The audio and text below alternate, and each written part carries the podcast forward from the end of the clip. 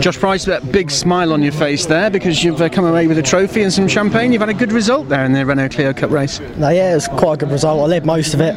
Um, a bit unfortunate to let it go on the last lap, but that's racing. If it was the other way around, I'd be more than happy to take the position off Paul, but it happens.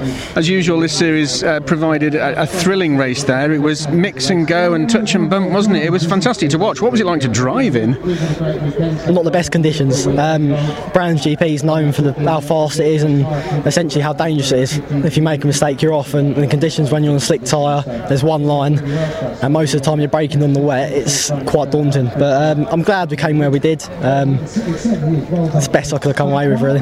You got right up in the in, in the mix at the beginning when um, when some of the other protagonists in this championship were, were going sideways and, and juggling things about. But you managed to just be consistent there and, and guide yourself through. You, you did well there, didn't you? Yeah, I think a gap opened for me when and um, Paul uh, tried to overtake each other down the bottom. I think I just slipped away.